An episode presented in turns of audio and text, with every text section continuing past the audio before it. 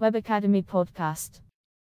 Сегодня мы поговорим на очень интересную тему, как по мне. Мне очень нравится о ней рассказывать, потому что мне кажется, что это вообще основа для любого, не только даже продакт-менеджера, но любого человека, который работает над продуктом в IT-компании. Это то, с чего нужно начинать, со своего мышления, то есть как подходить к тому, чтобы строить продукт, о чем думать, в какую сторону развиваться и вот все вот это вот. Меня зовут Наташа, сейчас я начинающий предприниматель и создаю свой образовательный продукт Improfit Product. До этого 4 года я работала продакт-менеджером в разных компаниях, начиная от разных стартапов и заканчивая уже устоявшимися продуктовыми бизнесами. И также, кроме этого, возможно, вы слышали об исследовании рынка продакт-менеджеров Украины, которое сделала я несколько лет назад, в котором, в общем-то, изучила тему того, кто такой продакт-менеджер в Украине, как он развивается, какую зарплату получает и так далее. Я хотела поделиться сначала своей короткой историей о том, как мне в свое время, скажем так, не помогло продуктовое мышление, потому что у меня его не было. Когда я пришла в продакт-менеджмент, так как и многие продакт-менеджеры в Украине, я начинала с работы в совершенно другой сфере. В моем случае это было маркетинговое агентство, и мы решили делать свой стартап, но был один нюанс. Никто из нас до этого никогда не делал технологические стартапы. Нам повезло получить инвестиции под эту идею, но не повезло с тем, что мы совершенно не знали, как это делается. Поэтому совершили все ошибки, которые только можно было совершить. Например, мы привязались к одной технологии. В данном случае это было машинное обучение для построения нашего продукта, и целый год пытались эту технологию использовать, каким-то образом прикрутить ее к нашему продукту. Наняли кучу людей, у нас было там 150 плюс человек, которые должны были поддерживать эту технологию, которую мы выбрали. Потратили очень много инвестиций, времени, около 1,5 года в целом строился этот продукт, и на выходе продукта мы не получили, точнее получили много разрозненных кусочков, которые в итоге нельзя было ни продать, ни протестировать на людях, потому что готового продукта так и мы не сделали. Собственно, этот вебинар о том, как вам не допускать таких ошибок, как вам правильно мыслить, в каком направлении развиваться для того, чтобы такие ошибки как бы не были частью вашей истории, чтобы вы учились на чужих ошибках. Сегодня мы коротко поговорим о том вообще, что такое продуктовый майндсет, зачем он нужен, как вы можете развивать его у себя, как вы можете помочь вашей команде его развивать. И в конце также будет еще интересный сюрприз.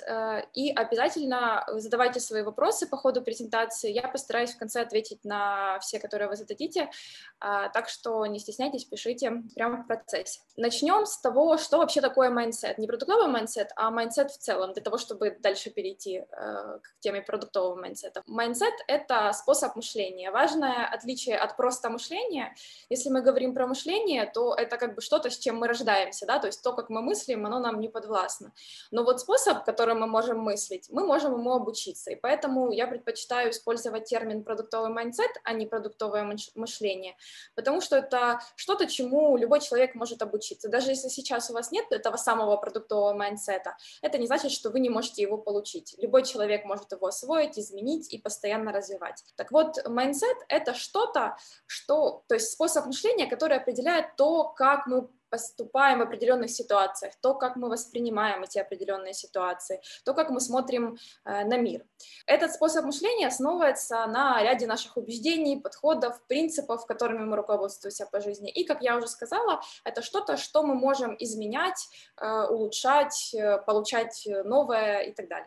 На самом деле я изучила огромное количество терминов и то, как люди из разных компаний понимают, что такое продуктовый майндсет, и какого-то единого устоявшегося термина его нет. Люди как бы там спорят о том, какой подход правильный, какой неправильный, в зависимости от того, в каком контексте используется этот термин. Но у продуктового майндсета есть некоторые общие принципы, черты, скажем так, которые присущи всем этим определениям. И, собственно, по этим чертам мы сейчас и пройдемся. Итак, человек с продуктовым майндсетом в первую очередь всегда задает вопрос «зачем?». Что это значит? Он спрашивает, зачем мы это делаем или зачем такая функциональность нужна пользователю или зачем мы хотим что-то сделать. Следующее — это сразу два, они идут как бы вместе, это фокусировка на пользователях и учет задач бизнеса. Почему они вместе? Потому что по отдельности они как бы только часть этого продуктового мышления. Например, человек, который фокусируется на пользователях, это значит, что он учитывает потребности пользователя, старается сделать так, чтобы пользователь получил ценность от продукта, который мы создаем. И, соответственно, учет задач бизнеса означает, что мы делаем что-то, что поможет бизнесу развиваться. Не имея какой-то одной из этих характеристик, нельзя сказать, что у человека есть продуктовое мышление, потому что если он проседает в какой-то из этих частей, то рушится продукт. Либо он не нравится пользователям, либо цели бизнеса не достигаются. Следующий момент, который присущ людям с продуктовым мышлением, это результаты важнее наших вводных. Что имеется в виду? Что когда мы только начинаем создавать продукт, мы обычно закладываем какие-то бюджеты, у нас есть какой-то план, пишем там технические задания, возможно, какие-то, продумываем, какими инструментами будем пользоваться. И в случае продуктового мышления все это второстепенно, потому что в первую очередь мы должны думать о том, какая у нас цель и как мы можем ее достигнуть. То есть если сравнивать продуктовое мышление, например, с проектным мышлением, то в этом как раз разница. Человек с проектным мышлением будет в первую очередь думать о том, какие инструменты использовать, какие методологии использовать. И если мы уже запланировали, что мы будем использовать именно это, то мы этого и будем придерживаться. Будем придерживаться бюджета, будем придерживаться сроков, будем придерживаться инструментов, которые мы там заранее себе выбрали. В случае продуктового мышления, человек с продуктовым мышлением, напротив, он не привязывается ни к чему, ни к бюджетам, ни к срокам, ни к инструментам, а в первую очередь думает о том, куда мы должны прийти, и старается в эту точку прийти, подбирая как бы оптимальный вариант на текущий момент. Следующее. Интуиция превращается в гипотезы. Что это значит? Это значит, что человек, у которого есть продуктовое мышление, не принимает на веру все, что ему говорят, и даже то, что ему приходит самому в голову, потому что важно проверять то, что мы себе придумали, и оценивать, насколько действительно это так есть на самом деле. Следующее постоянное улучшение — это речь о том, что, во-первых, человек растет сам, он понимает, что мир меняется, и нужно иметь майндсет роста, то есть постоянно развиваться самостоятельно. И в том числе он постоянно думает о том, как улучшить продукт. Мы не привязываемся к тому, что мы изначально придумали, а стараемся потихонечку развивать, улучшать продукт на каждом этапе. И гибкость важнее плана. Это, опять же, связано в сравнении продуктового майндсета с проектным майндсетом, о том, что мы не привязываемся к плану. Понятное дело, что мы планируем, но это не значит, что тот план, который мы придумали изначально, мы должны его придерживаться, если мы понимаем, что ситуация поменялась. Гибкость в случае продуктового мышления важнее, чем план. Зачем же продуктовый майндсет вообще нужен? В случае продакт-менеджера, зачем он нужен продуктовому менеджеру? Во-первых, для того, чтобы строить продукты, которые любят пользователи, для того, чтобы мы строили продукты, которые помогут бизнесу развиваться и расти, и для того, чтобы оставаться гибким в условиях нашего неопределенного мира. Это, в принципе, наверное, многим и так понятно. А зачем же продуктовое мышление нужно командам? И нужно ли оно вообще? Возможно, как бы и не нужно. Во-первых, благодаря продуктовому мышлению команда лучше коммуницирует. Что это значит? Это значит, что все понимают, куда мы идем, какие у нас цели, и благодаря этому не нужно общаться через своих лидов, через менеджеров, можно многие вопросы решать напрямую. Команды как бы сами начинают лучше взаимодействовать друг с другом. Во-вторых, команда становится крепче, имея какую-то общую цель, понимание, куда мы движемся и зачем мы движемся, что самое главное, команда сплачивается вокруг одной этой цели. Продакт-менеджер, так же, как и любой другой человек, может ошибаться. И если он единственный человек в команде, который придумывает гипотезы, который предлагает какие-то идеи, который является там генератором всего этого процесса, то может так получиться, что продукт пройдет не туда. Если же любой член команды обладает продуктовым мышлением и может вовремя остановить продукта и сказать, а зачем мы это делаем, спросить тот же самый вопрос, как бы самый важный, зачем мы это делаем, куда мы идем, а почему именно это может помочь команде избежать ненужных ошибок. Кроме того, каждый член команды видит продукт с разных сторон. Разработчик видит это по-своему, дизайнер по-своему, маркетолог по-своему. И гипотезы, которые мог бы придумать разработчик, вряд ли придумает продакт-менеджер или дизайнер. И напротив. И благодаря тому, что каждый человек в команде понимает, что такое продукт, зачем мы его делаем, почему пользователи важны, почему бизнес важны и почему нам досмотреть на метрики, все это помогает создавать более качественные гипотезы и улучшать опыт пользователя на всех как бы уровнях взаимодействия. Не только с одной какой-то стороны, с которой видит продакт-менеджер, но и, в принципе, и по технологиям, и по там, взаимодействию в рекламе и так далее, на всех уровнях. Что еще помогает? Все лучше вовлекаются в создание ценности. Команда перестает мыслить категориями функционала. Мы сделаем просто там 10 фич, или там мы должны достигнуть тех сроков, которые мы запланировали. А команда больше думает о том, как добавить ценность в продукт, для того, чтобы, с одной стороны, пользователь был доволен, с другой стороны, был доволен бизнес. Что же будет, если у команды нет такого продуктового майндсета? Во-первых, команда будет ориентироваться на сроки, бюджеты, фичи и все остальное. Продукт будет узким горлышком, через которое будет проходить все идеи, гипотезы и все остальное. Соответственно, процесс роста будет замедляться. Все будут следовать плану, который был придуман изначально, даже несмотря на то, что все понимают, что что-то идет не так. Команды будут хуже взаимодействовать и хуже понимать, что делают другие команды, которые работают над продуктом. Все это влияет на то, что продукт хуже создает ценность, либо не создает эту ценность вообще, либо доставляет эту ценность для пользователя дольше. В самых ужасных ситуациях продукт вообще не становится нужным на рынке, либо перестает быть нужным, потому что команда теряет как бы взаимосвязь с рынком и перестает быть успешным продукт на этом рынке. Пример того, когда у команды нет продуктового мышления, это есть такая фраза, это «моя хата с краю», то есть когда люди выполняют только ту задачу, которая касается вот их обязанностей, и не пытаются вовлечься в создание ценности продукта, то есть ситуация, когда продуктовое мышление есть, у человека слева видна, то есть как мы можем сделать продукт лучше, у меня есть предположение, давайте попробуем это. В случае, когда у человека нет продуктового мышления и он ориентирован только на свою задачу, он как бы живет в этих рамках и считает, что он свою задачу сделал, а то, что продукт остался неуспешным, это не его проблема. Окей, переходим к самой важной части, это о том, как же развивать продуктовый майндсет.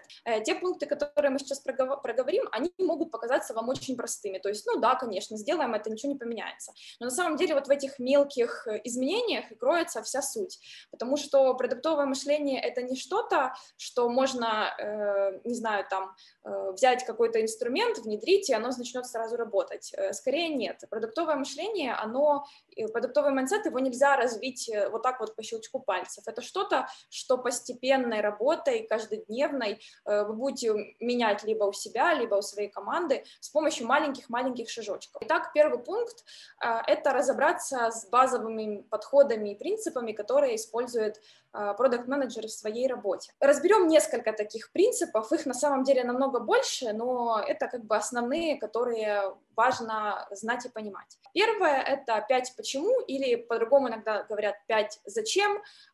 Это подход, при котором, общаясь с пользователями, общаясь с вашими коллегами, с командой, со стейкхолдерами, вы задаете вопрос «зачем?». Например, зачем приходит к вам разработчик с какой-то идеей и говорит «давай сделаем вот это», и вы спрашиваете «а зачем?».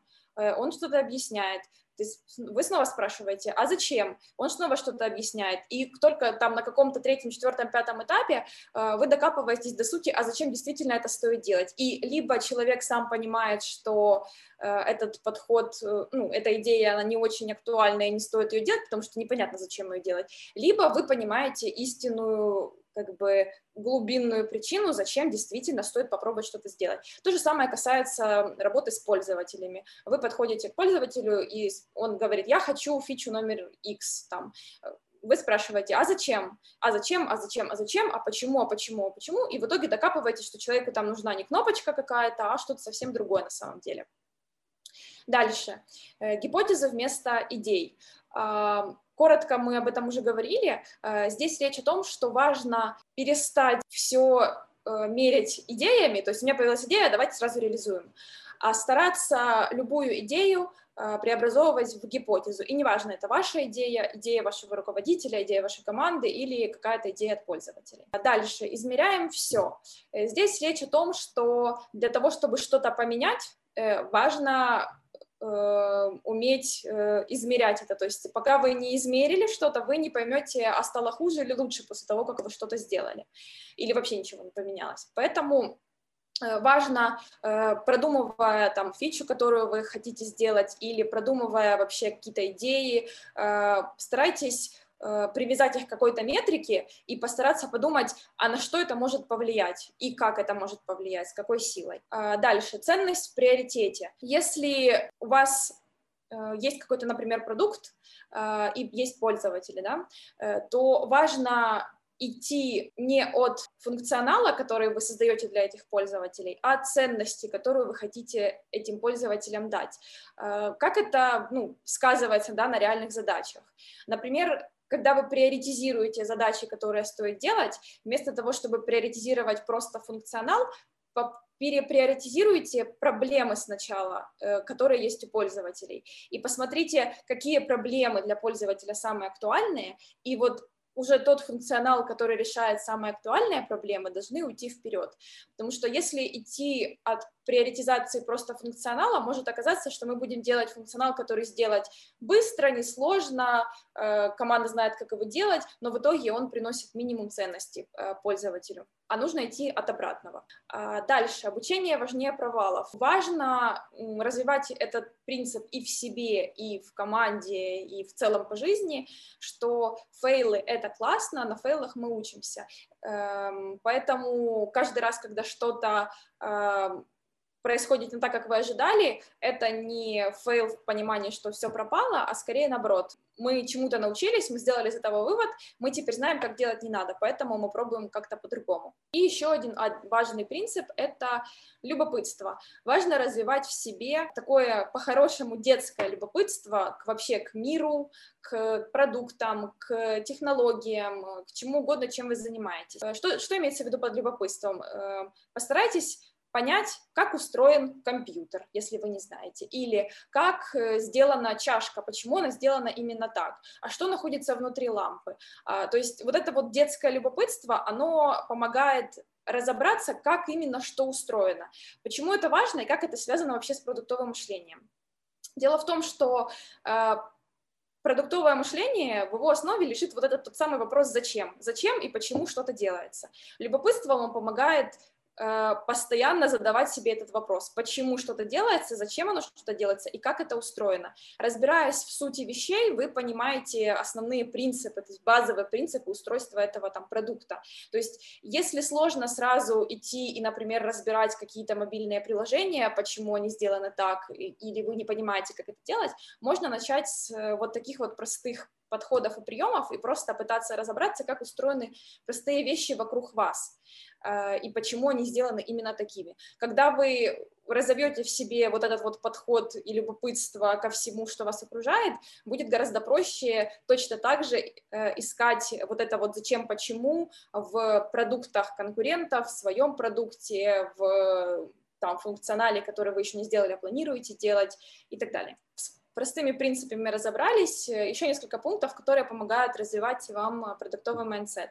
Это то, чем я, в общем-то, только что чуть-чуть проговорила, это применять продуктовые подходы ко всему жизни. То есть пробуйте те принципы, которые только что мы обсудили, применять не только по отношению к продукту, но также, в принципе, к любой вещи, которая у вас есть.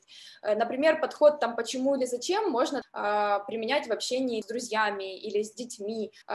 Измеряем все, да, подход, как его можно в обычной жизни применить и попробовать, как это работает. Например, вы решили похудеть, и для того, чтобы понять, что у вас стало лучше или хуже, вы что делаете? Вы замеряете там калории, вы измеряете свой вес время от времени, вы смотрите, сколько километров вы пробежали и с какой скоростью, и как это повлияло на количество сожженных калорий. Научившись такие вещи делать в обычной жизни, вам будет гораздо проще применять их потом в продукте. Дальше. Тренируйте напользованность. Есть такой классный термин «насмотренность». Я недавно услышала термин «напользованность». Насмотренность – это когда, например, вы смотрите на красивый дизайн и понимаете, что такое хороший дизайн, а что такое не очень хороший дизайн. Напользованность – это что-то очень похожее, только вместо того, чтобы просто смотреть, вы как бы пользуетесь какими-то продуктами. То есть вы, например, устанавливаете мобильные приложения разные и тестируете их, как они работают, какой у них онбординг, какая у них регистрация, как они вовлекают пользователей, какие там приходят нотификации на телефон. То есть пробуйте разные продукты, не обязательно из вашей сферы, это даже не обязательно должны быть мобильные приложения, это может быть совершенно разные продукты из разных сфер, и пробуйте понять, зачем или почему сделано что-то так, как оно сделано. Дальше, запускайте свои продукты, и здесь речь не только о том, что надо сразу бабахнуть технологичный стартап, пробуйте сделать даже что-нибудь маленькое, то есть своим продуктом может быть страничка в Инстаграме, своим продуктом может быть ваше собственное резюме или карьера продукта, продуктом может быть, в принципе, что угодно, электронная книжка или обычная книжка, начните с чего-то маленького и попробуйте пройти весь процесс от создания, от появления идеи до, как бы, продвижения этой идеи в свет и создания, собственно, в процессе. Все это поможет вам вот эти все принципы, которые мы проговорили раньше, применить на вот таких вот маленьких, да, условиях, попробовать, что работает, что не работает, с чем у вас сложности и так далее. Еще один момент – это проработка всего этого с ментором. В чем ментор конкретно может помочь, это в том, чтобы увидеть ваши слепые зоны. То есть если вы, как бы, развиваетесь, и вам кажется, что уже вроде как у вас есть это продуктовое мышление, но вы не понимаете, что как бы делать дальше, как его развивать дальше, то ментор может с этим помочь. Он как раз поможет увидеть вам то, чего вы не видите, и расти дальше, потому что продуктовое мышление – это не что-то стабильное и фиксированное во времени, это что-то, над чем постоянно можно работать. И последнее – это брать ответственность на себя. Здесь речь о том, чтобы, если вы работаете в команде даже не продуктом, старайтесь брать какие-то задачи, которые не входят в вашу зону ответственности, но которые вам интересны и которые могут вам, как бы, отдать. Это поможет вам посмотреть на продукт, опять-таки, с разных сторон и посмотреть, как другие команды там взаимодействуют с продуктом, какие проблемы есть еще у продукта, кроме тех, которыми вы занимаетесь. Про то, как развивать продуктовый майндсет у себя, мы разобрались. Теперь подходим к тому, как же вы можете помочь своей команде развивать продуктовый майндсет. Самый, как бы, важный пункт, который мне хочется донести, что я коротко его уже затрагивала, что продуктовый майндсет — это не что-то, что можно просто взять и завтра вот оно появится. То есть нельзя прийти к команде и сказать: а давайте у вас завтра будет продуктовый майндсет, я вот был на вебинаре или был на конференции или прочитала книжку, и я теперь знаю, что такое продуктовый майндсет, давайте вот я вам все расскажу, и завтра мы все будем с продуктовым майндсетом. Так не работает. Работает постепенная работа, не всегда даже нужно рассказывать напрямую членам команды о том, что вы хотите в них взращивать или вы хотите им помочь развивать это продуктовый майндсет.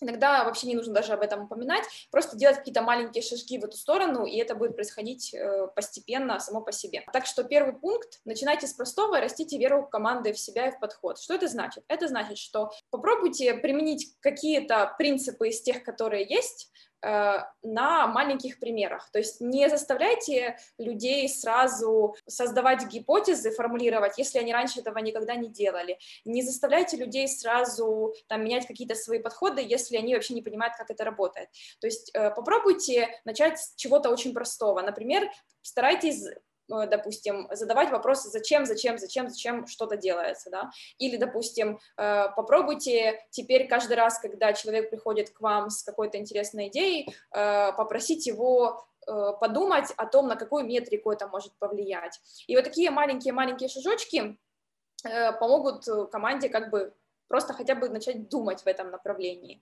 даже если они сами не будут подразумевать о том, что они об этом думают. Если команда уже плюс-минус хотя бы что-то понимает, ну, и какой-то базовый, скажем так, продуктовый mindset у них есть, но у них нет веры там в то, что нужно, например, общаться с пользователями или о том, что нужно мерить все, давайте просто возьмем и сделаем, это будет быстрее, тогда можете пойти подходом проверки минимальных гипотез. То есть, например, приходит к вам человек с идеей, и вы говорите, что давай сначала вместо того, чтобы сразу реализовать, попробуем как-то это протестировать.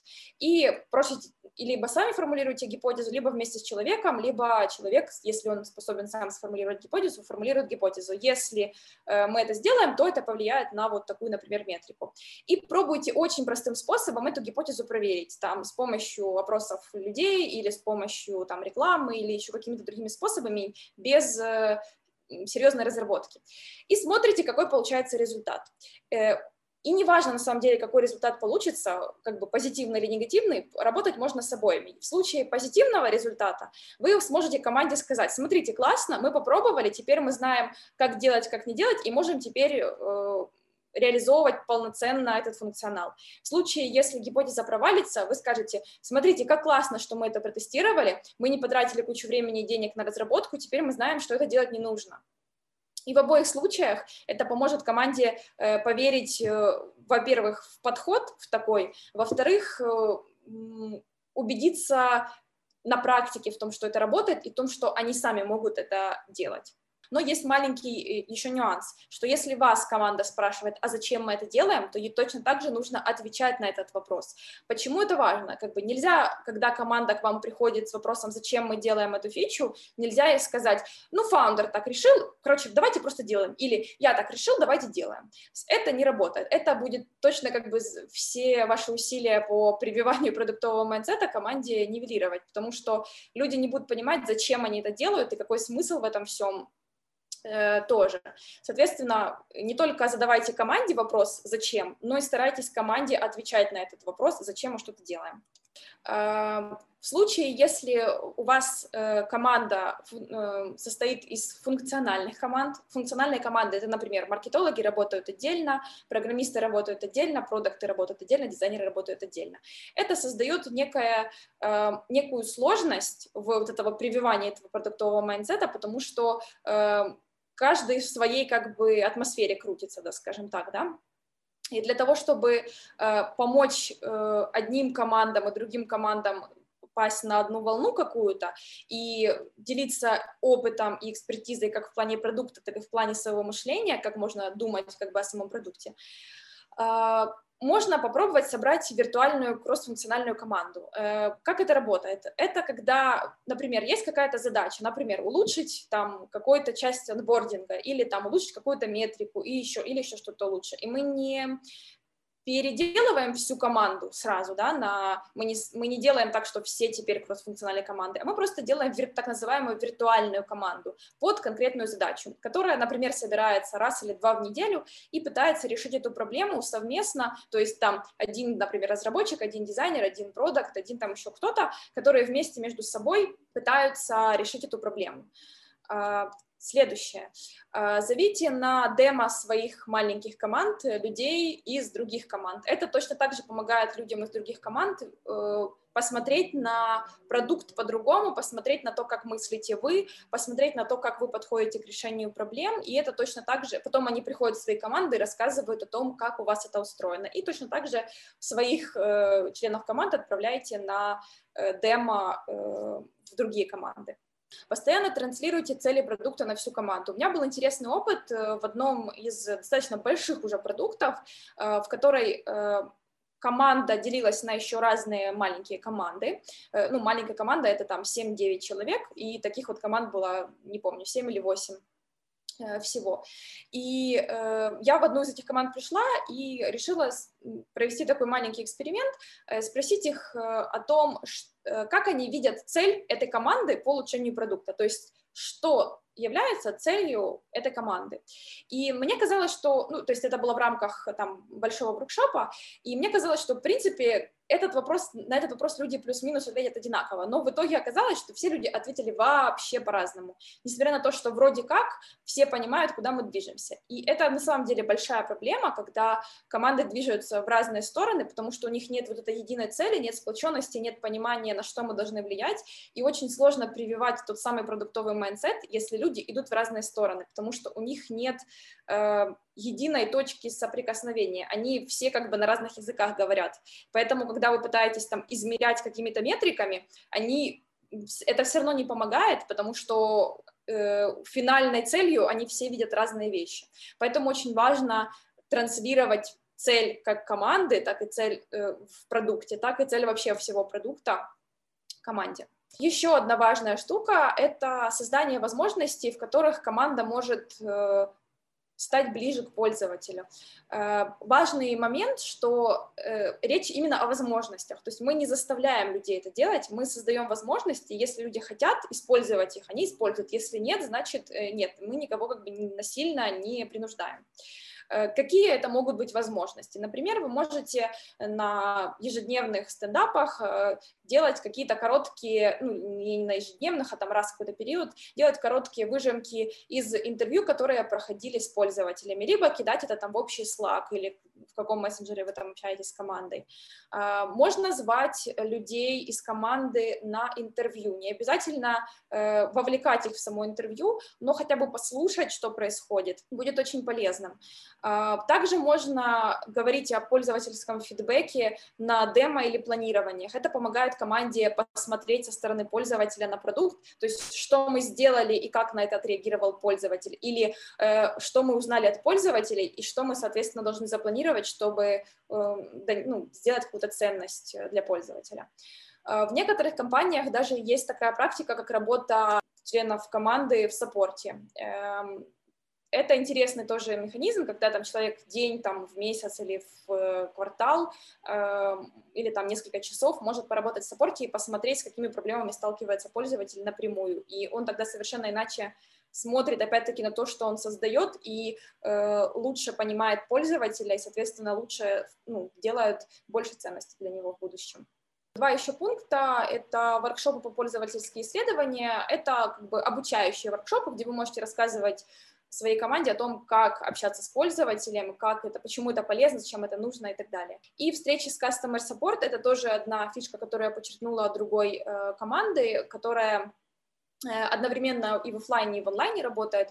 И что они делали? Они просили раз, например, в неделю или раз там в какой-то период представителя Customer Support рассказывать о всех проблемах, с которыми он сталкивается. И он просто жаловался на то, какой плохой функционал, почему мы все делаем так или иначе. То есть он транслировал то, что транслирует пользователь, и команда просто это слушала. Первое время команда обычно там злится, говорит, да все это ерунда, пользователь ничего не понимает, или там специалисты саппорта ничего не понимает. Но в каком-то там третьей-четвертой итерации члены команды начинают прислушиваться к тем проблемам, которые возникают с постоянной частотой, и опять-таки лучше понимать пользователя и потребности пользователя.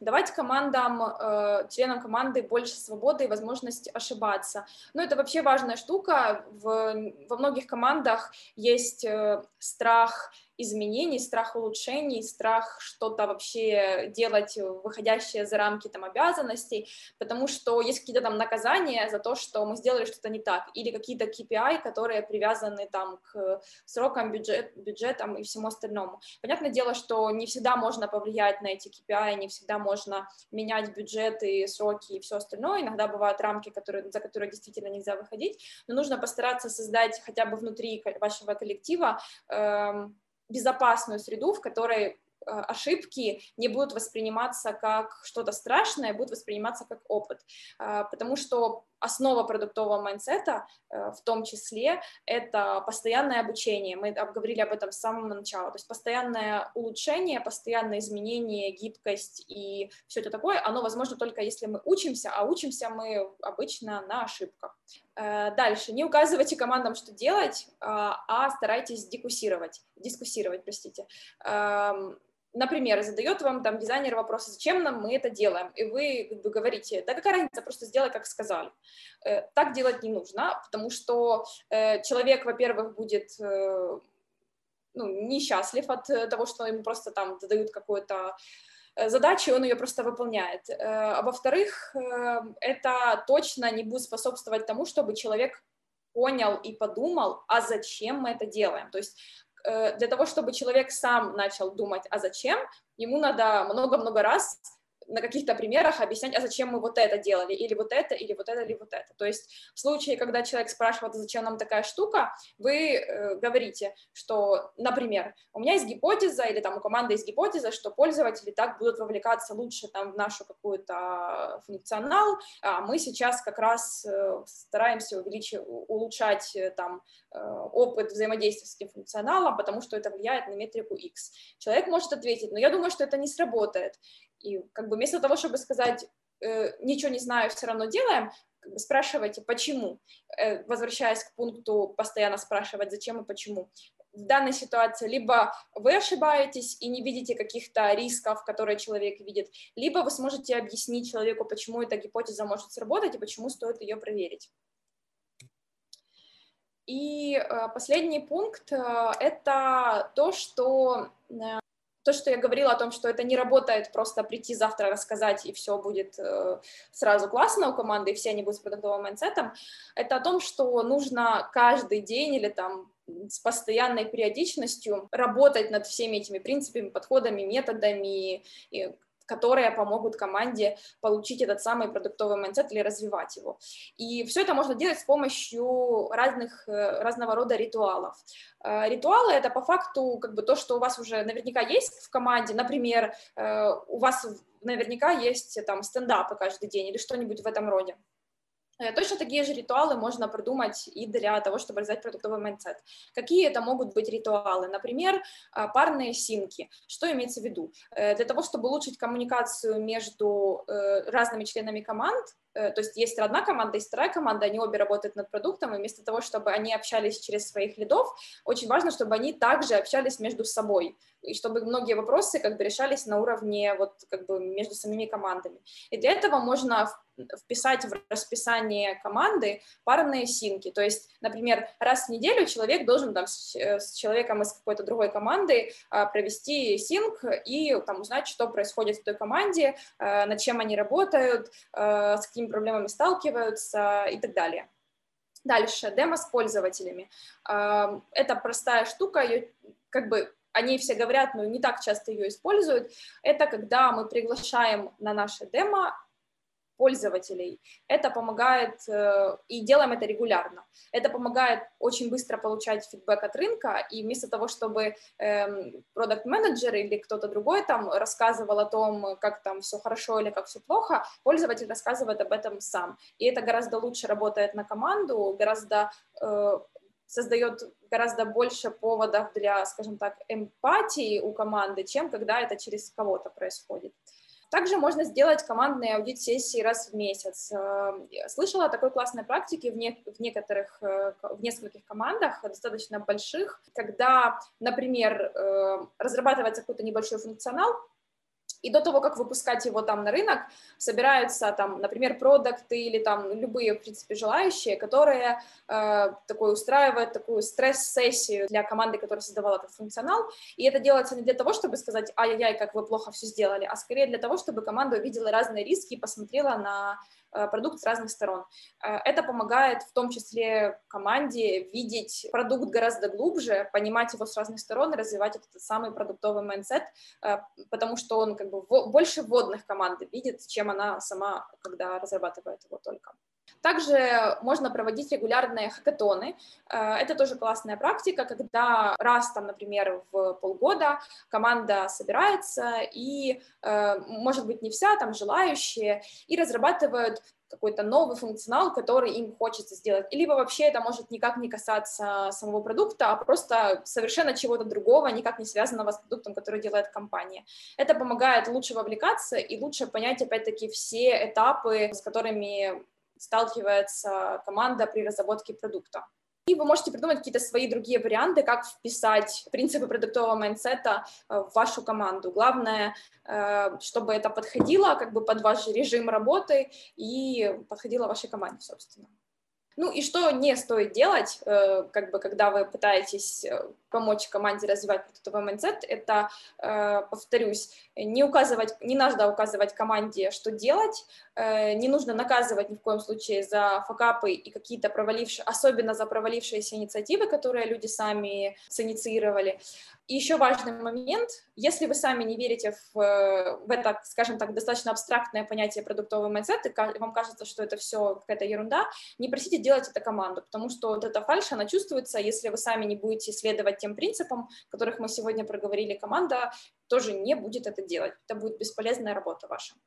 И если вы из всего сегодняшнего вебинара вообще запомните только какую-то одну вещь, то запомните, пожалуйста, слово «зачем». Всегда задавайте вопрос «зачем что-то делать» самому себе или самой себе, задавайте этот вопрос команде, задавайте этот вопрос пользователям, и будет вам счастье.